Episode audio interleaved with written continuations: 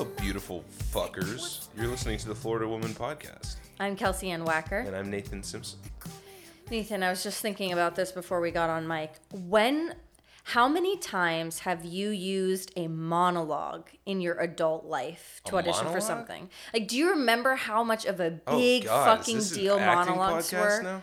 No, I'm just saying, we went to acting school. Do you remember the rigor with which we trained the monologue? Yeah, all of the things you had to know, all of the like secrets of the monologue and the monologue audition and the finding the right monologue. Possible. Oh my God, that took years. Yeah, years. It's the worst art form imaginable. It sucks. It's terrible. Yeah. And then you leave school, and how many times did you audition with a monologue? One time, maybe two times. Yeah. I mean, it's fucking ridiculous. It's they do tell you over and over again when you're in that kind of situation, you know, going to college to study acting, which is the dumbest thing. Don't ever do that. It's so stupid.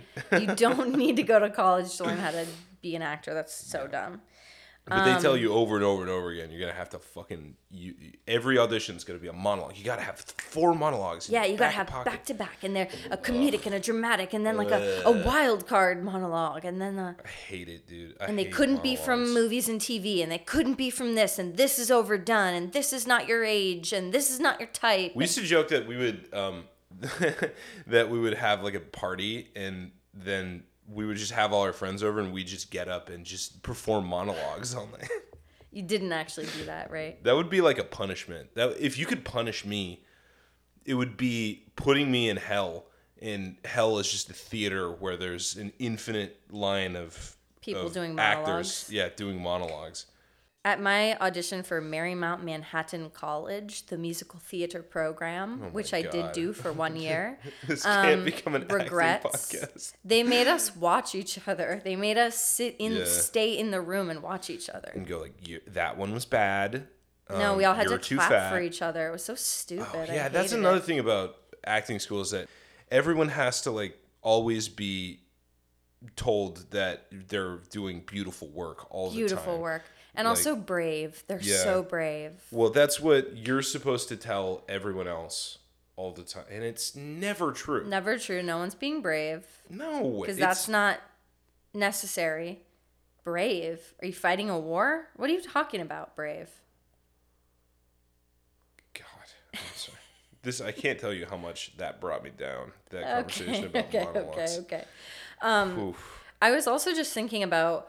Okay, ice cream. And I was thinking about favorite ice cream flavors. And then I was thinking about flavors that you've seen. Why are you thinking about ice cream? Like, I don't know. What's going on with you right now? It's kind of a nice day. Yeah, it is a nice day. Spring finally sprung. Yeah. Yeah, it's beautiful. And I've been hungrier than usual. Yeah? Yeah. I've just been like... I was just reminded... I didn't seek this information out, but I was just reminded of... someone on YouTube saying how much someone my size should be eating, like the calorie count. And I was like, oh, I eat way more than that. I'm just hungrier than that. You're a hungry bitch. What do you mean what? I just... Everybody's different, babe. You're a teeny tiny little babe who eats a lot of food. But what I was going to say was, have you ever seen a kid order a flavor that is not a kid flavor and it makes you kind of shudder? Like a little kid wanting pistachio ice cream. Yes. Yeah, that would make me shudder. God, yeah. Other people's kids always make me shudder. Me too. They're little fucking shitty little kids running around. Yeah, you can't love them. They're not yours. No, they're not mine. So they're unlovable. There were these kids. I was standing in line to get a tamale at the park yesterday. There's a nice Mexican lady selling tamales there.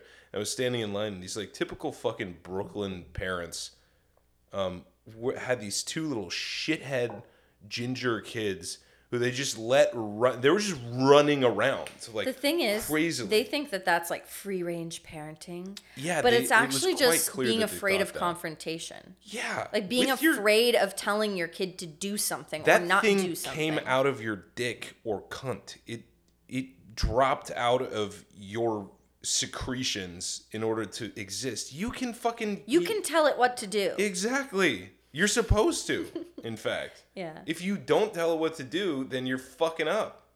And so that's what was happening. They were just being being menaces. And I'm telling you, listen, I was a young boy at one point, and my fucking parents wouldn't have let us get away with doing that shit. No, me either. No way, man.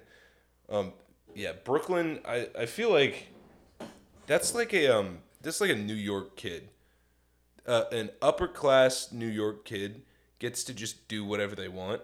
Do you think that it's an upper class thing, or do you think it's an upper middle class thing? It's an upper class thing. There's no fucking middle class here, you know what I mean? Yeah, I know. If you have all the stuff that a middle class person has anywhere else in the country, but you live in New York. And you live in New York, yeah, you're upper class. Yeah, I do get that. I just I did read this book. It's called I Forgot My Homework in the Hamptons, and it's about it's this teacher who taught in New York City for years. Oh, well, then there's the upper class. Well, yeah, I mean? And she taught at this private school on the Upper East Side, and she also taught in the Hamptons. And those kids, from her book, it seems like those kids are extremely regimented and extremely expected to act perfect. The bar is very high. The parents aren't usually that involved, but the decorum that's expected is suffocating. Yeah, you know? Totally. Uh-huh. So I think that's a different type of wealth than the NPR tote bag Brooklyn wealth. Yeah, yeah. Okay, yeah, I could see how what you're saying is they're New York's middle class. But I'm saying just in general, they are upper class. Yeah, I know those that. NPR tote bag people, and I think that their ideas about raising kids are effete, intellectual, 100% upper class, yeah, nonsense. Yeah. But the upper class, they hire people to hit their kids. Yeah, seriously. They hire have bad manners at dinner or something. Young women from Honduras to slap their kids, and exactly. Jamaican nannies to push them around and take candy out of their mouths. That's the Gossip stuff. Girl kids, right? Yeah. Yeah. Yeah. Yeah. Well, what I also if you go to a playground, not necessarily the playgrounds near us. Again, I think that's a different type of wealth. Yeah. But if you go to a playground in Manhattan, you can tell when it's all nannies and those nannies are the only people in these children's lives that discipline them to any degree. It's insane. Yeah, well, what you just said a minute or two ago is that their parents don't even talk to them. They don't. It doesn't seem like it. Yeah, exactly. So discipline nothing. They're the only adults people that interact with them. Yeah, exactly. Interact with these kids at all. Yeah. You God grew bless up in those Florida. Nannies. Well, interestingly, I think in terms of wealth, the way we were just discussing, I never really went to school with anyone that was significantly out of my range. I didn't know any super rich kids. I didn't know them. Yeah. I don't know where they were. I'm sure they were somewhere, but not with me. Yeah, they were giving Jeffrey Epstein massages in West Palm Beach. No, those were poor kids. Oh, my bad. Excuse me. And then, I didn't know any, really poor kids either. I mean, there were some families that I would go over to their house and, it's all the whole family's living there and, the animals are kind of unkempt and, the screen door is broken. You know that family? Yeah, the screen door is broken and, they use washcloths a lot in the bathroom. Yes. And they're always, sopping wet and... Yeah. So, the wet part, that's where you lost me. Remember, in Florida, nothing dries. That's right. That's right. So there were those were a type of family. Oh, they had cars in their yard that didn't work and haven't worked in 5 years. Yep. You know what I mean? That. I so I knew that, that wasn't exactly where we were at.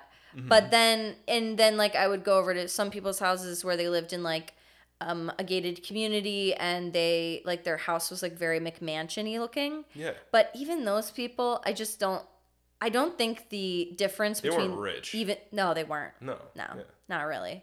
I know exactly the layout of the McMansion that you're talking about. I think everyone in America had those same things. Mm-hmm. Well, because there was that big housing boom in the early to mid 2000s, before 2008.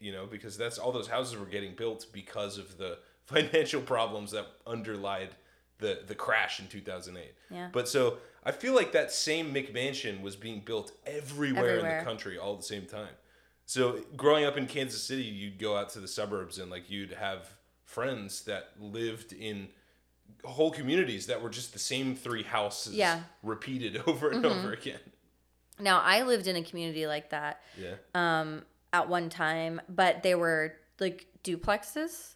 And but it was the same. It was like literally every house was the same. Yeah, yeah. And I remember I was in a carpool and I was being driven back to my house, and there was like some kid, and I don't even know. I feel like I didn't even know this kid. Like, he probably wasn't in my grade or something. Yeah. But he was just like, where are we? Like, what the heck? Like, how come all these houses look exactly the same? And he was like, why would anybody choose to live in a house like that? And I just remember sitting in the back being like, even then just being like, you don't choose to live in a house like this. Like, you don't choose to. No. Like, this is not anyone's dream house. Okay? No. That's the bottom line. Just a little shithead. Yeah. Like, people aren't, like, people, it's not a taste issue. No. Young man. It's not a matter of taste. This kid just imagines that you, like, you could choose to go live anywhere in a giant mansion in Miami if you wanted to. Yeah, exactly. Yeah. And I was like, oh, that stings. But fuck that kid. Yeah, fuck that kid. But then there were times where, you know, like, we did build a really big house or whatever. We moved a lot, so it was like you kind of never knew what you were gonna get. Okay, I think Oviedo, Stewart, Merritt Island, I think there was another move back to Orlando, then Fort Myers, then another house in Fort Myers, and then Orlando again, and then Port Charlotte, and then Northport, and then Englewood, and then my parents moved to Sarasota. Holy shit, babe. You moved. How many times was that? 11. 11 moves? Yeah. You gotta be shitting me. Yeah. Wow. Did you ever, like, move but stay at the same school? Or were you going to different schools every time you moved? Different schools every time except for the Fort Myers double move within Fort Myers. I went to the same school. God. Yeah, dude. Wow. I know. Wow. Yeah. And in Orlando that third time, I went to three different schools. I went to 3 different schools? 8th grade at a Lutheran school, and then I went to public school in 9th grade that I wasn't even zoned for. Kind of a long story. And then I went to a Baptist school in 10th grade. Yeesh. And then I went to boarding school. What was your favorite place that you lived? Fort Myers. Fort Myers? What do you like about Fort Myers? Now it'd be Sarasota, like... Sarasota takes the cake for sure. Yeah, it's cute. I've never seen any of the other places that you live because I've only known you since your mom and dad moved to Sarasota. Yeah. I think I had a really good group of friends in Fort Myers. Nice. And I was there the longest. So, or like for the most formative years in my opinion, which was like 3rd through 7th. Like, that's a good chunk. What were your friends like? They were great. I had this like really tight group of girlfriends. Like, where in the school ecosystem, though, do you fit? Like, what genre of group were you? Okay. At my school, the most popular girls were the athletes. So the soccer players, the basketball players, the volleyball players, those were the most popular girls. Yeah. And there was like 5 or 6 of them in that group. Yeah. I was friendly with them. But I didn't play sports like that. So I wasn't in that group. I see. I would say, in the second most popular group. The second most popular group. We were girlier. We were like dancers or cheerleaders and like more, I'd say like more interested in boys and stuff. Like, the hot bitches. Yeah, but like not the most popular. There was a hot bitch who was a star athlete who was the most popular. So she combined like both of those aspects. So she was a hot bitch and a sports girl? Yeah, so she was like sports the most popular girl in school. Sports girls were not popular in my high school. I know. They existed, but like that was not a thing. I know. You know? I got like bullied off the fucking volleyball team and almost bullied off the track team. What the hell? But I thought you said you were friends with these guys. I lasted track all season. I did quit the volleyball team because of the I don't know. I just felt awkward. What were they bullying you about? Just like, I don't even remember. Just like regular. Come on, you have to remember. It sticks in your psyche when you get bullied. No, not really. I just remember like, I don't know. I just remember being made fun of. Do you black out your childhood? Yes, 100%. That's why. I have huge holes in my childhood where I'm like, what happened in the span of those 3 years? Because I remember nothing about it. Oh, my God. And you were doing, like, community theater this whole time, weren't you? Not only were you in school running around with your hot friends, you were, since you were a little kid, you were also, like, you had, like, a professional career. Yeah, I thought I did, for sure. Alongside school. What do you mean you thought you did? Well, I treated it very seriously. Yeah. And about half the time I was getting paid, so. Yeah, you were working in theaters as an actor and getting paid. What's not professional about that? I mean, it's in Florida. So what? You were a kid. Like, what the fuck? What did your hot bitch friends think of you being an actor? They didn't really think anything of it, I don't think. They just took it for granted? Yeah. I had one friend whose mom was like a wannabe stage mom. Yeah. And her daughter grew up being in beauty pageants, so she did, like, the toddlers and tiaras. That's gnarly. Like, train wreck? I don't know. But she would, like, take her daughter to, like, auditions and stuff, but it was definitely not theater. It was more, like, kids' commercials, and, like, she had an agent for, like, print and, like, modeling and stuff like that. She wanted to have a famous kid. She wanted to have a famous kid so bad. That's awful. And I remember because I got my first, like, professional headshots done in Orlando, however professional they can be in Orlando, when I was like 10 or whatever. And we went together. Her mom arranged it for me and Lauren to get, like, I think I specifically got an actor headshot and she specifically got, like, a comp card, which was like what models were doing back then. Yeah. But she, like, drove us there and everything because this was from Fort Myers. But she always would, like, tell my mom, she would, like, lean in the car window and be like, what I would do, like, what country we'd be ruling if I had your daughter. If she could just steal you. Like, she was like, she's basically like, she's got stars in her eyes and everything to back it up, and so do I. But her daughter was just like, dude, let me have fun. Like, who cares? She's like, this kid's a fucking dud. This kid's going nowhere. Basically, yeah. Oh, yeah. That's cute. But truly, I wonder what would have happened if I had a mother like that. Oh, you would have been touched by everybody at the Disney Channel. Yeah, that was my dream. Yeah, I know. I know. Yeah. So what was your, like, what kind of shit do teenage girls do in Florida? Like, is it just like everywhere else in America? You just go to the fucking... Just go to the mall. Go to the mall, yeah, and hang out.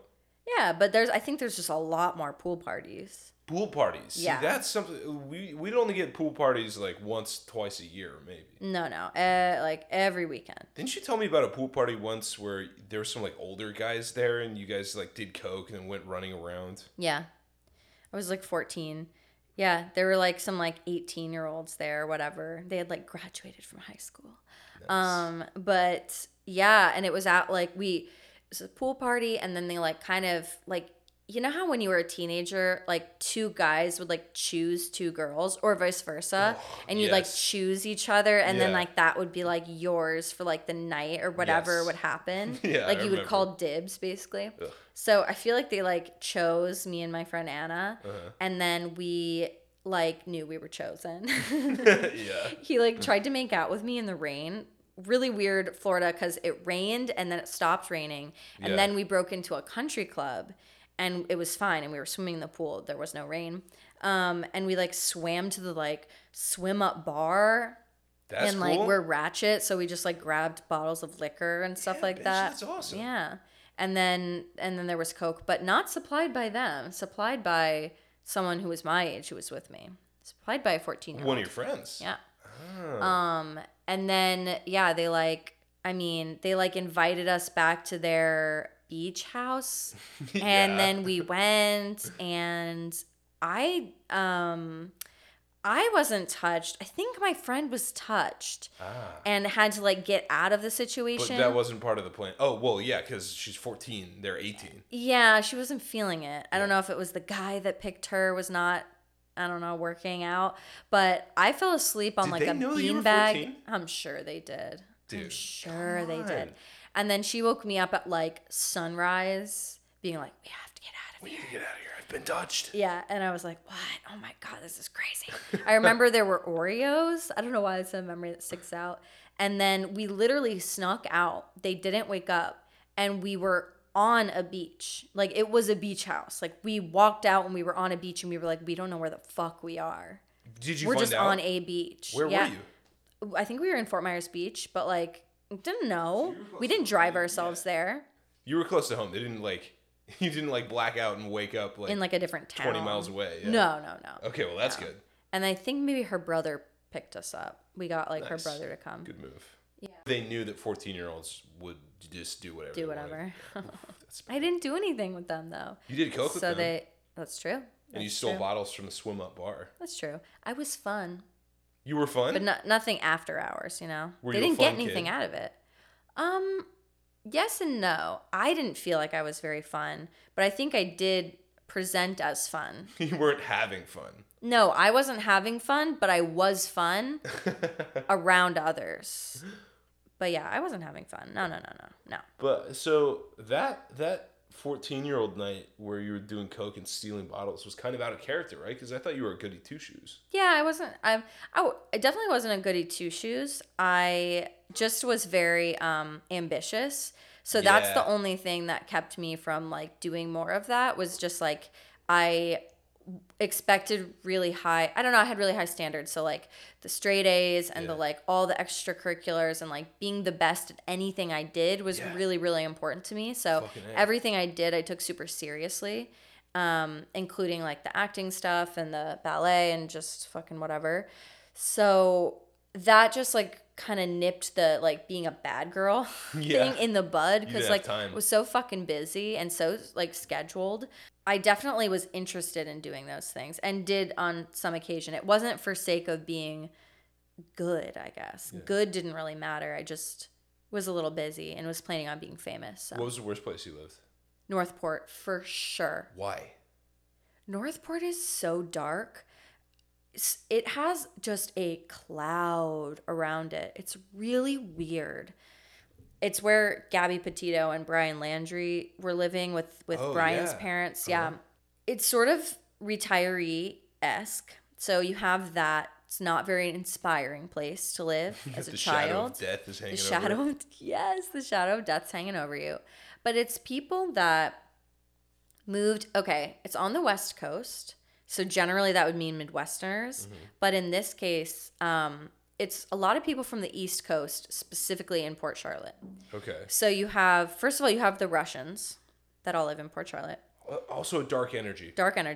Then you have the East Coasters that are retiring in Florida, but they can't afford anywhere nice. Meaning, like, so they're a little upset about that. If they could afford somewhere nice, they would live somewhere besides Northport.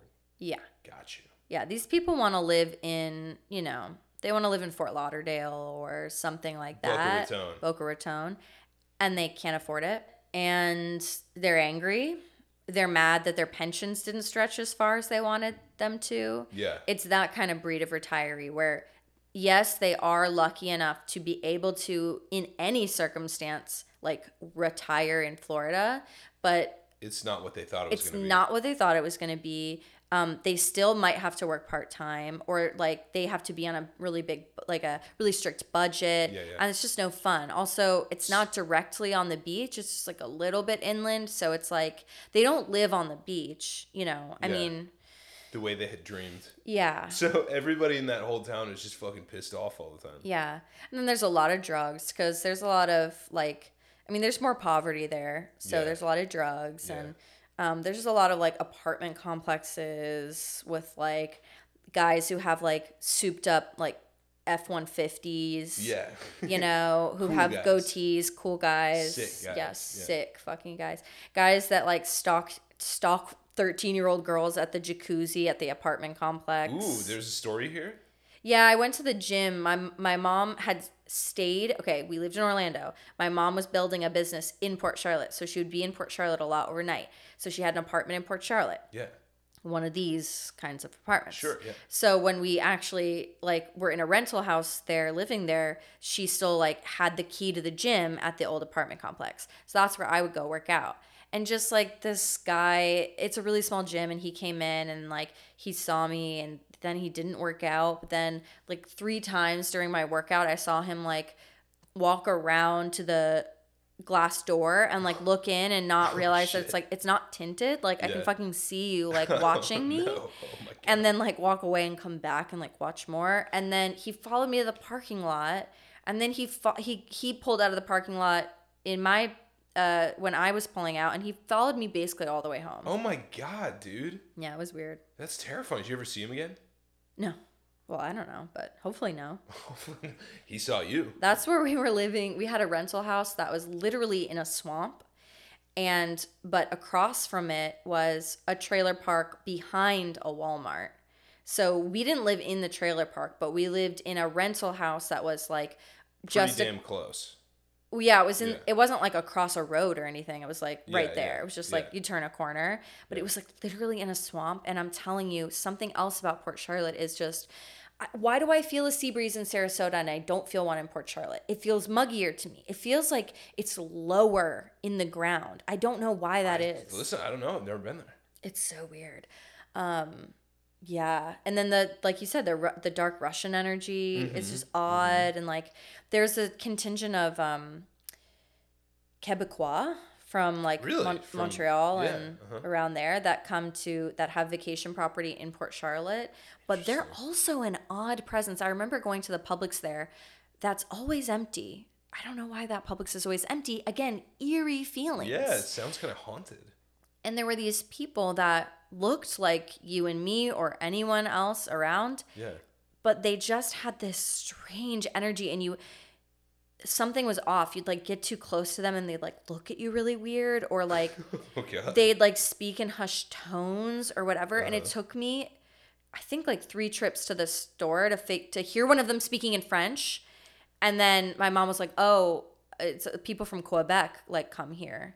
But they didn't want to like look at you. They didn't want to interact with you. Like they did, like weird. It was a weird, like I'm in a foreign country kind of feeling to them. But I didn't know that because they don't. Sorry to have to say, but even a Russian, I think I know you're Russian, basically. Sure. I think I can tell. You can tell. I couldn't tell with these people. So they looked like I don't know, like just some fucking random. Super weird. They're acting so weird, and you're like, what's going on? Didn't you live in a haunted house? Yeah, that was in Orlando. We mostly lived in new houses. That's very typical of Florida. It's like nothing was built before like the 60s, I swear. Yeah. So like there's no like historic, I mean, yes, St. Augustine, and like there's some pretty places with historic buildings, but not really. Yeah. So this was like the oldest house we had ever lived in. I think it was built in like the 20s or something. It was beautiful. It was actually, it was really stunning. It was this like red brick 2-story. It had really old, 3 really old oak trees that were like just mature and just like shading the house, and like a lot of Spanish moss. It beautiful. Really, really pretty. But when we first got there, and we started unpacking, my dad was in the laundry room, and he came out holding a cane. And everyone was like, whoa, where'd you find that? Yeah. And he was like, it was just in there. It was just here. Like, and it was the only thing that was left in the house. The only thing. It felt like purposeful. It felt weird. And it was gorgeous. Like walking cane? Like a walking cane that was like, it was wooden of some sort, but it was like, it could have been like cherry mahogany or like whatever. It was like a very dark, like handcrafted, like smooth, like beautiful wood. And it was like carved with like these little things, like little spirals and just all this detail. Yeah. And my dad fell in love with the cane, and he kept it. And we were like, okay, whatever. But like, he was in love with this cane. I don't know how to describe it to you any more than like he adored it.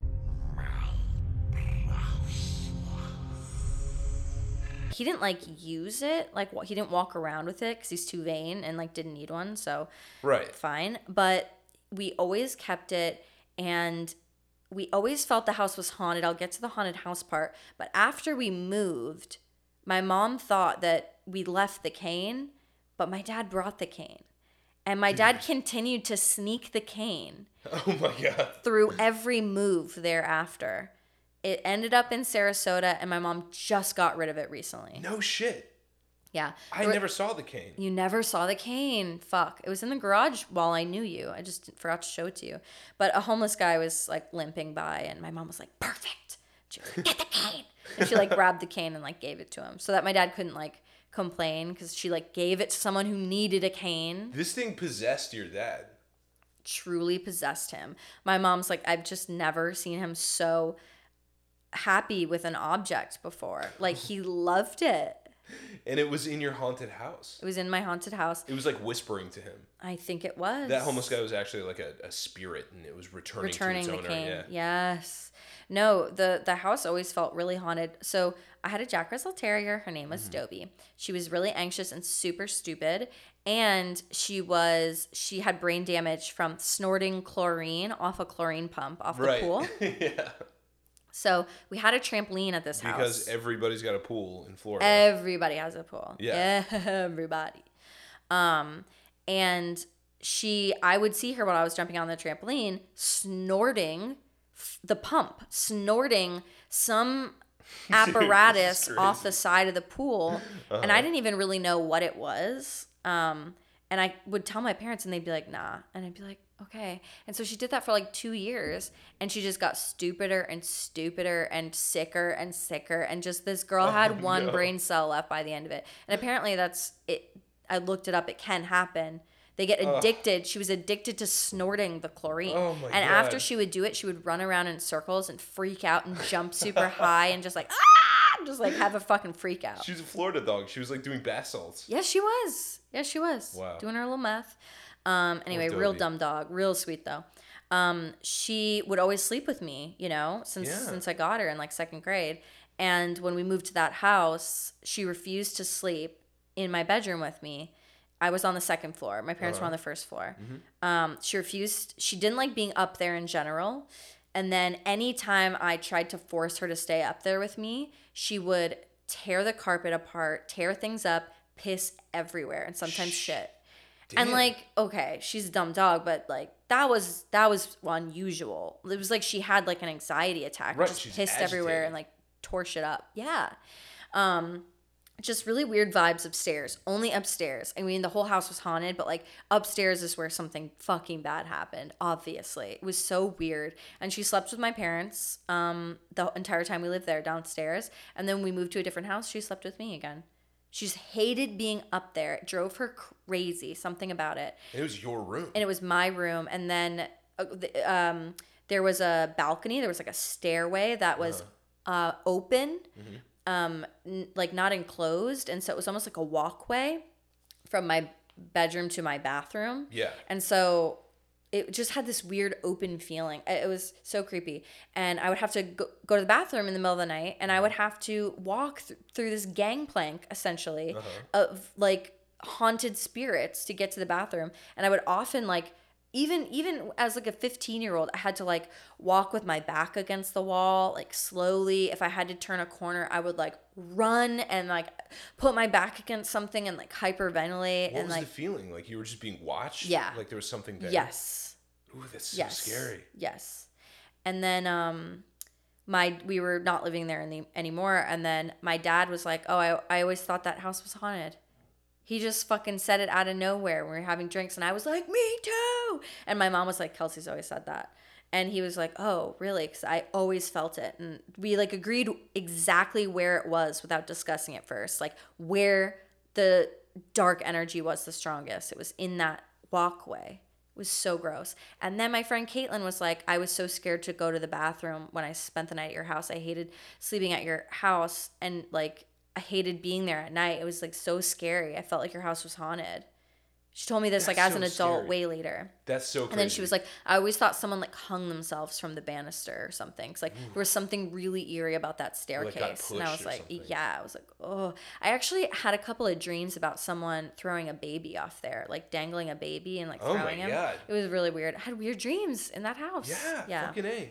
Did you ever like, it was just a feeling though. No, I like would hear stuff too, but and like see stuff, but I would just convince myself that I was crazy. See stuff? Like what? Like, you know, the kind of thing you see in the middle of the night when you're like a quarter still asleep, you know? Yeah. It's like, was it like a, not real. It was a sleep paralysis demon? Or do you think you actually might have seen... I think I honestly might have seen a demon. Ghosts? You might have seen a demon? Yeah. You had a conversation with Satan. I know I did. In my childhood bedroom. Yeah, I did. I would feel creepy like I was being watched every once in a while in my house growing up. Yeah, I know where. Where? The foyer, like entryway to that first set of, not first set, but where the stairs start. Interesting.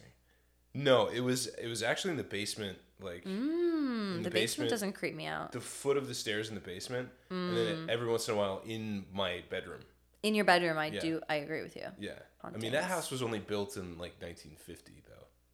So? Yeah. Well, you could have Native American ghosts from fucking way back when. Could be, yeah, buried underneath. Buried underneath because the Christians were like, all right, we gotta just get rid of these. Well, I did grow up not far from this thing called the Shawnee Mission. Like, it was the Shawnee Mission. It was like that little school. Like, you know how they found like 100 dead children's bodies underneath those like schools in Canada? Yes. Right?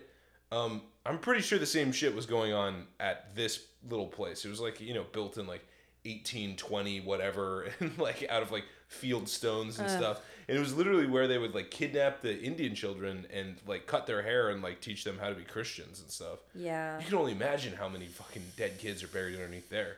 Yeah. We're right down the street. Oof, it's so eerie. It is eerie. Bad Christians, bad. Bad. What the fuck, guys? All that manifest destiny shit. Really bad. Yeah, dude.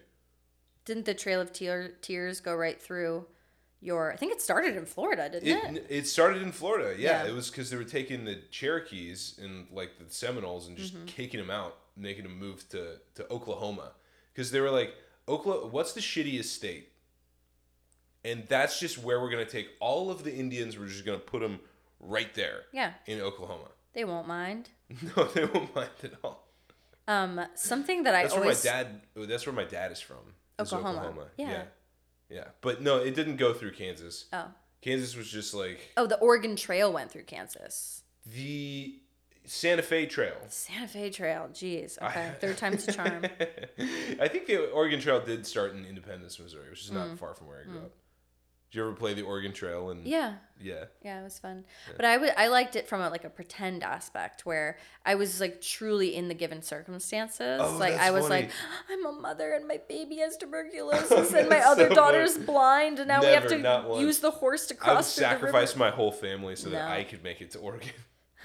What a man. All I would do was just like stop and like go. You know how you could do like the point and click game where you would go hunting? Mm-hmm. I would just kill like 1,000 deer and buffalo and like so much, way too much meat that I couldn't bring back to my wagon.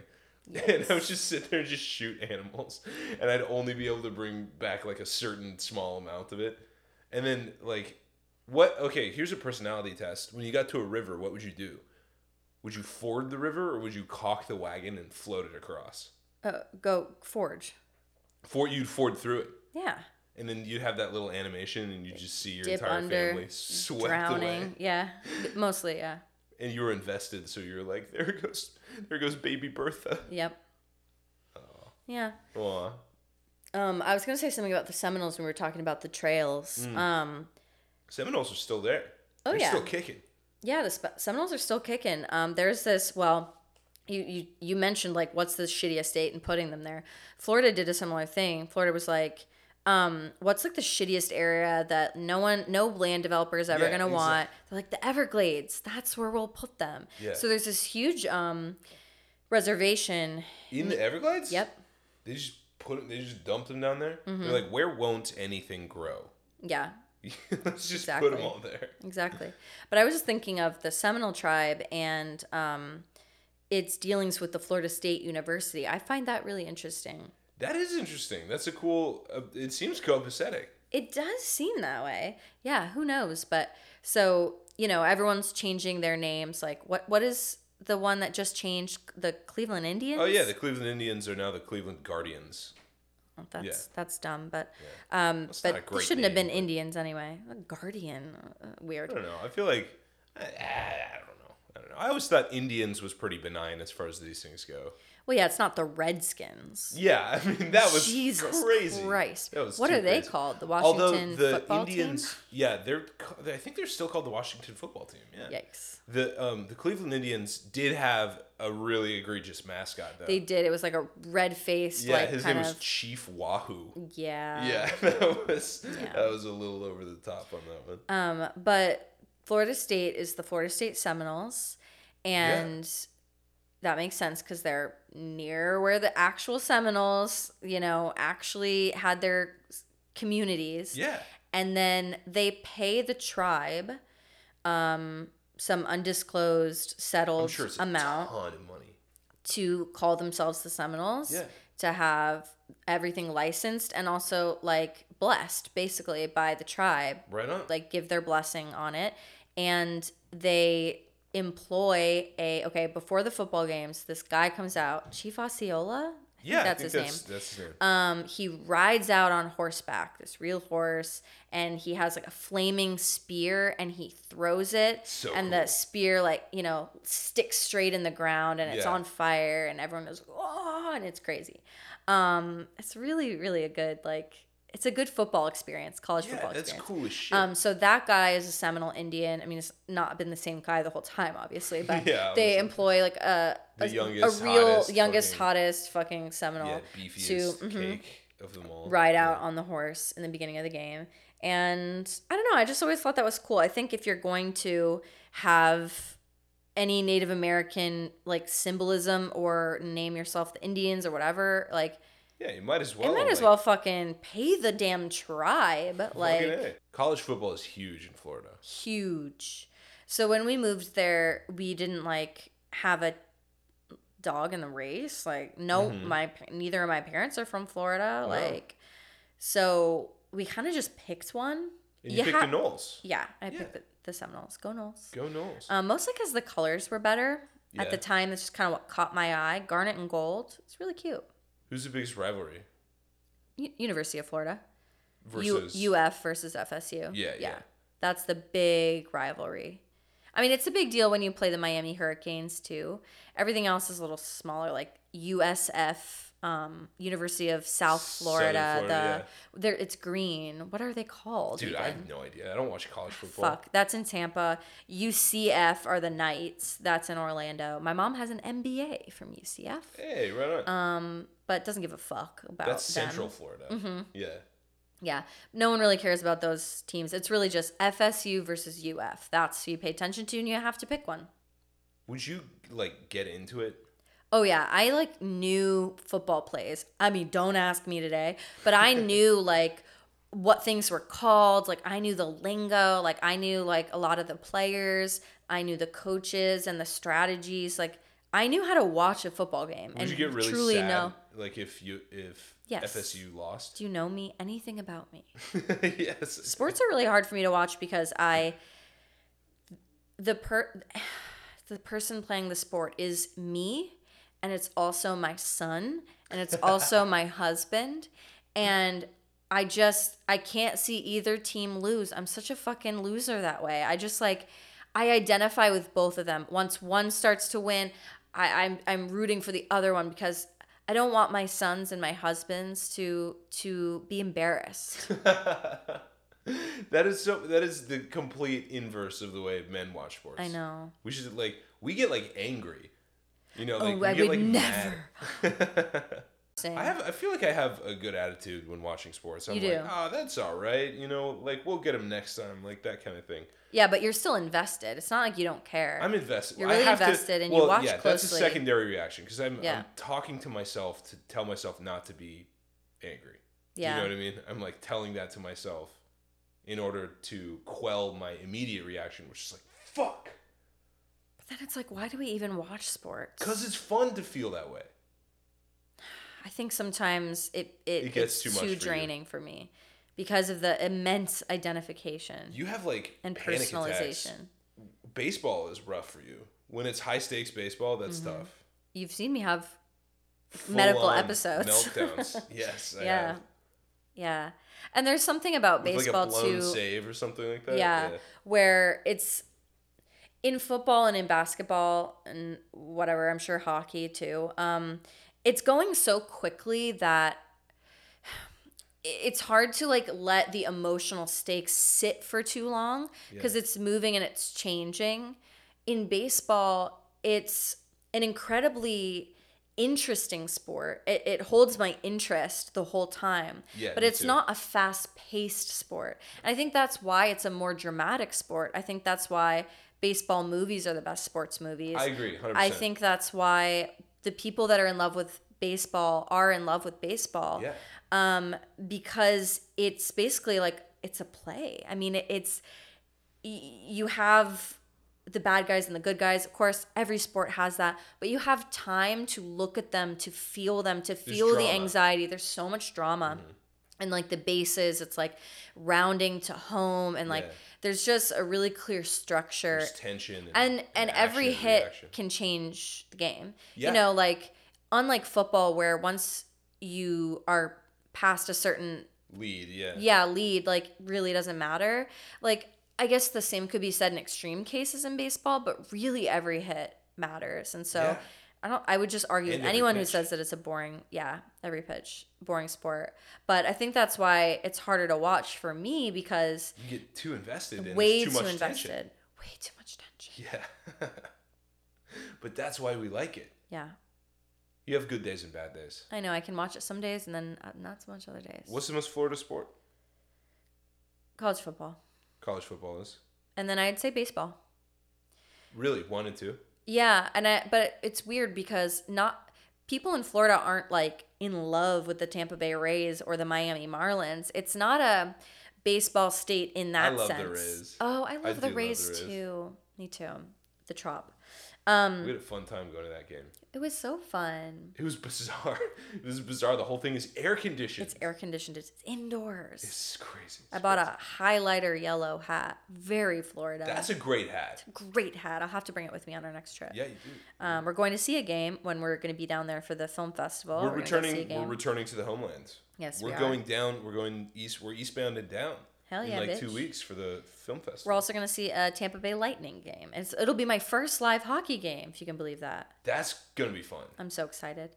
But yeah, I'd say baseball second because like, okay, Massachusetts, it's like, that's a baseball state because of the Red Sox. Mm-hmm. I'd say that Illinois is a baseball state in 2 teams, the Cubs and the Sox. Well, 3 and the Cards, yeah. Mm-hmm. But I'd say that's a baseball state too, but it's because of the teams and the fan base of the teams. In Florida, it's just a baseball state. It's people like just play baseball. Everyone plays baseball. So you're going to Little League games, you're going to high school baseball is huge. Right. People really watch high school baseball, college ball, minor league ball, because got half the minor league teams in your state. That's right. Grapefruit League. Yep. So you're watching baseball year round.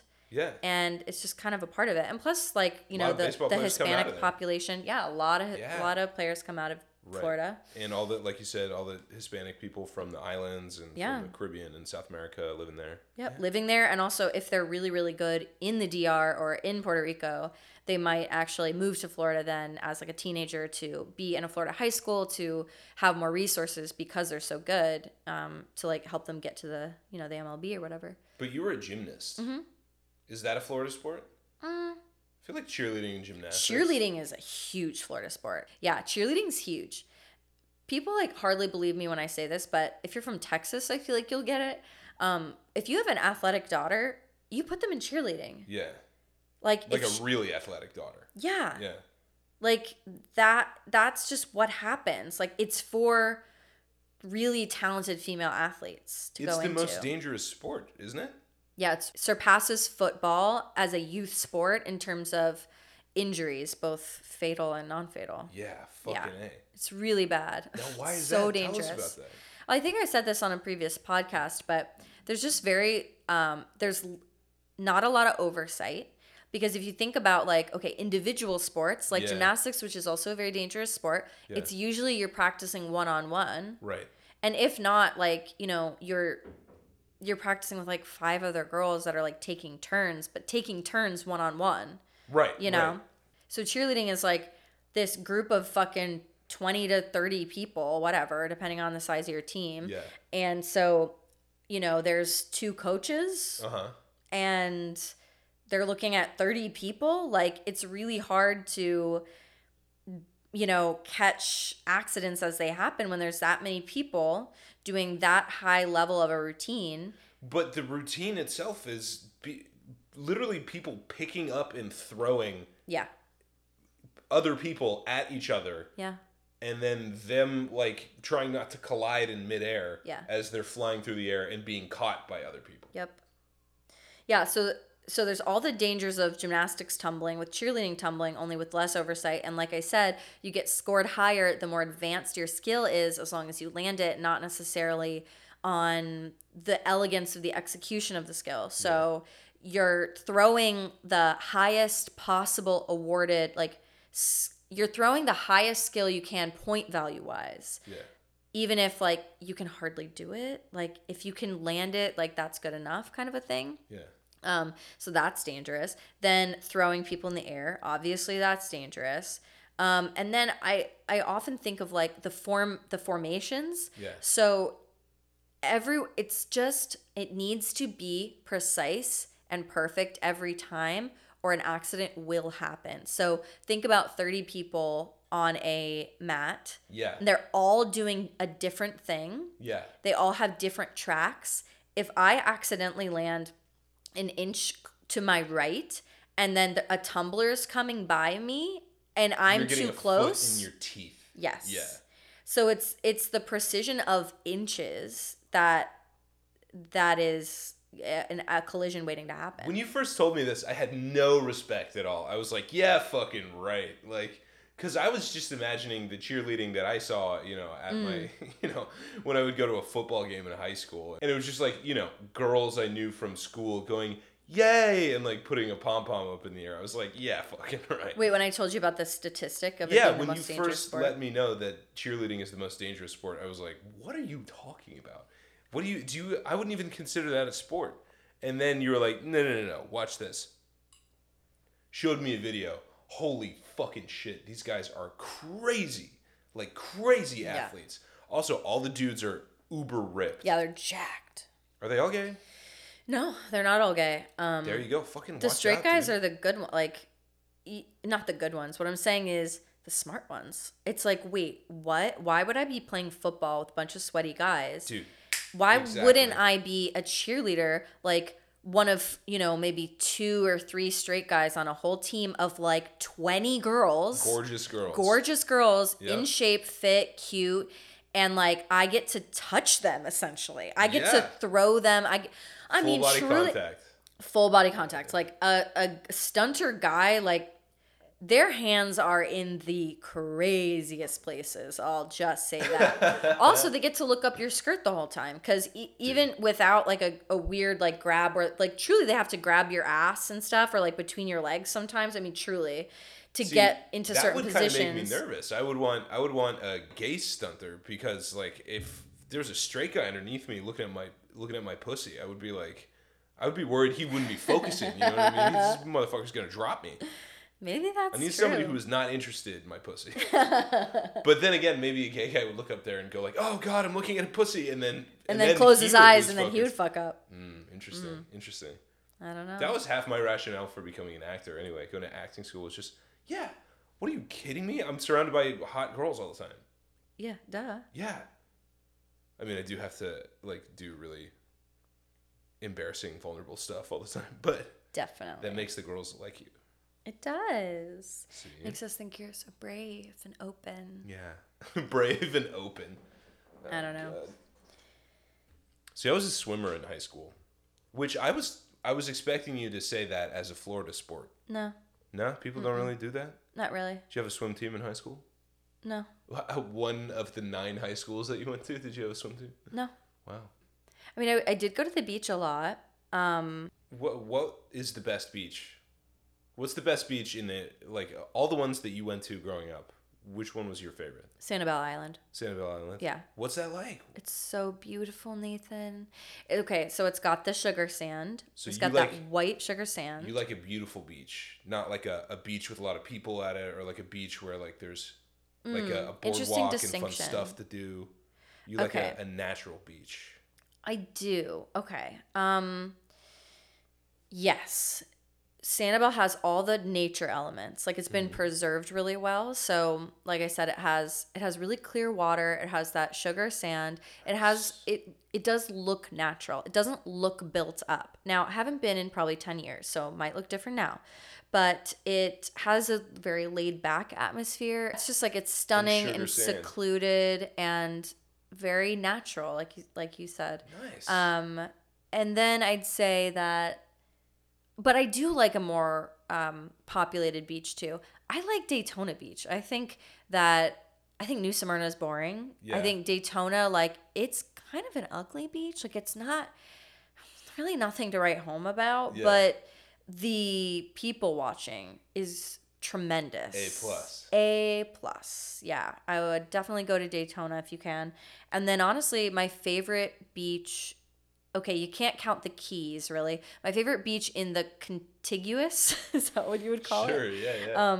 State of Florida is, honestly, it's Lido Key. I love Lido. Lido Key, like right by your parents' house. Yeah, it's stunning. It's got a nature feel, but it has like the boating aspect too, where like you could be on a boat and you could just pull right up. Yep. It has an awesome snack shack that has like... Oh, that's snacks, but also, yeah. But also like fish tacos and like fish and chips and like ceviche. Yes. They like do a bunch of stuff like that. They just built a separate drink thing that's like all like fucking. I mean, you can get like a margarita or like a daiquiri, but they have like frozen drinks that have like pina coladas and like rum runners and like it's just fun. It's fun to have that. There's like it's everything. It's families and it's couples and it's like laid back enough, but it's also interesting enough. And it's gorgeous. I think Siesta Key is almost like it's equally beautiful. I just think it's overhyped. And there's a lot more tourists. I think Lido is more of a local hang. Boca Grande is another really pretty area. That's like off of Englewood. It's really preppy. It's like bizarre. It's like the Bushes and like General Flynn and like, I don't know. General Flynn? It's weird. Wasn't he the QAnon guy? Mm-hmm. Whoa. Yeah. He lives in Englewood. He hangs out there? Yeah. That's cool. Yeah. It's pretty though. But it's like you would go there and then it'd be like all these like blue bloods from like, I don't know, Massachusetts and stuff. And they'd all like be there vacationing and you could just always tell. It's like I'm talking about like looking at boys my age then. And like they were all like wearing like polo shirts and like kind of like shorter but like baggier like pants. And like they all would like, they were... You know, they were too young to have their driver's license, so they would, like, be on a golf cart. Like, golf carts are huge on Boca Grande, so it was, Dude. Like, they thought they were so sick because they were, like, in a golf cart going to pick up the pizza to, like, bring it home and, like, I don't know. It had this, like, just insanely preppy vibe, Lily Pulitzer. Yeah, that sounds like, about right. Didn't your mom make you stalk the Bush family? Yes.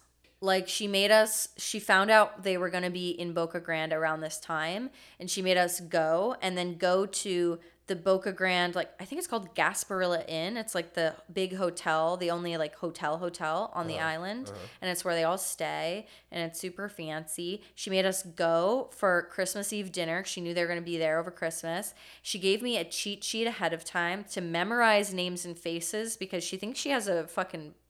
problem. Face blindness. Yeah, she thinks she has face blindness. And so I had to memorize like faces and names, and I had this like little sheet, and she like hid the sheet. She was like, heaven fucking forbid we get stopped and the Secret Service finds this sheet. Because there was Secret Service everywhere. It looks like a hit list. Yeah, it does. Yeah. And we ended up sitting next to the grandparents. So I guess her parents, maybe like Laura's parents. Anyway. Wow. It was really interesting. People watching situation. What was great was after dinner, the drinks. So like there was a cousin of the family that was obviously not raised with them and either felt eternally left out or wasn't raised with a type of money and wanted an in that way. Yeah. And she was just obsessed with calling everyone cousin and pretending like she like grew up with them. But it was like really obvious that they all wanted to get away from her. That's terrible. And they would like sneak out to the like balcony or whatever. And she'd be like, where did everyone go? Like cousin. Oh, that's like horrible. It was so, but she was so annoying. Yeah. She sounds super fucking annoying. Everybody's got a family member like that, though. Mm-hmm. Yeah. They do. They do. So, okay, I'm curious about this. Did you see, like, Billy Bush? Like, did you see Jeb? Jeb was definitely there. He's my favorite Bush. I know, me too. I don't like the Bushes. No, me either. But if I had to pick one. Jeb. Yeah. Please clap. Jeb 2024. I don't remember if I saw Billy or not, but, like, Jenna and the other twin... The twins were there. I don't know. I have no idea. You know, his daughters. Yeah, Jenna and whoever the fuck. That sucks for that twin. Neither of us can remember her name. We just remember the one. Did anyone that you were growing up with in Kansas vacation in Florida? And if so, where? I saw a lot of Sanibel, like, t-shirts. Mm. A lot of Sanibel t-shirts. Okay. Panama City. Mm-hmm. A lot of kids went to Panama City. Okay, too. That's like ratchet. Yeah, that's crazy spring break. Well, I grew up in this really particular way. Like, my family was pretty much middle class, and then my parents made more money as we grew up, and then now they're solidly in the upper middle class. But we grew up around a bunch of, like, real blue bloods. Yeah. Like, real fucking rich people. And it's funny because... Like, not McMansions, mansions. Real mansions. Yeah. Actual, like... Crazy estates, yeah, sprawling manors, yeah, yes, sprawling. It's crazy this place that I grew up. But yeah, so my high school was full of all of those kids that you were just making fun of in Boca Grande, who were like the you know, preppy assholes, you know, wearing boat shoes. They never been on a boat. Fucking 18-year-olds wearing khakis and, like, Ralph Lauren polos and stuff. Everyone had the conservative, like, swoop hairstyle. Yes, they did. Yeah. Heavy side part, straight hair, swoop. Yes, and so all of these kids and their families knew one another and had grown up together and married each other. And it's so, like, incestuous. Yeah, it was like old money stuff. Like, so they would all only hang out with one another, and, like, so their families would all go on vacation together. And but the thing was, they don't have taste. They just had money. Yeah. None of them have taste. Like, they pay other people to be tasteful for them. Yep. But so, like, the places that they would go to, like, Cabo San Lucas, or they would go to, like, Panama City, but not, like, stay in a nice hotel and, like, do cool cultural stuff. Like, there's any of that to do in Panama City. Yeah, sorry, they'd go get fucked up. Their parents would be getting fucked up. Their grandparents would be getting fucked up. They would be getting fucked up. And they would just do that every year. They would all go on a big fucking trip with one another. Yeah, you're putting things together, like, a kind of thing, as a voyeur on Boca Grande for me, because there would always be, like, 5 boys of the same age, like, together. It's their families. And I'd be like, I know that you're not all, like, a year apart, like, siblings. Like, no. I could just tell you don't have fucking 7 children in your family. No, their families go to the same country club and they're on vacation there, or they go to the same country club and live there. Either way. Which is funny because Boca Grande's basically a country club, so they went on vacation to a different country club. That's it. Yeah, but these country club kids that I would go to school with, if they would go to Florida, I saw a lot of Sanibel. I saw a lot of Captiva. I remember you saying once. Captiva, yeah, there was a lot of Captiva, and that's just what they would do. They would go, they and their families would all go and drink 17 Bud Lights together in a shitty club, like, by the beach. Yeah, and that was it. That was gonna be so. I tried to get into narrating romance novels. Remember that? I do. And most people who do that pick a fake name. Yeah. And mine was going to be Kelsey Captiva. That's a great name. It's a porn star name. Yeah. It never took off, though. So if anyone wants me to narrate their romance novel, let me know. That's right. If anyone's listening. Kelsey Captiva's in business. I'm open to opportunity. And we've got the microphones. That's right. We do. All right. Let's wrap this thing up. Let's put a bow on it, babe. We got shit to do. Okay. We love you guys. We're coming out with Casey Anthony? Yes. Next week. All right, stay tuned. Love you. Bye.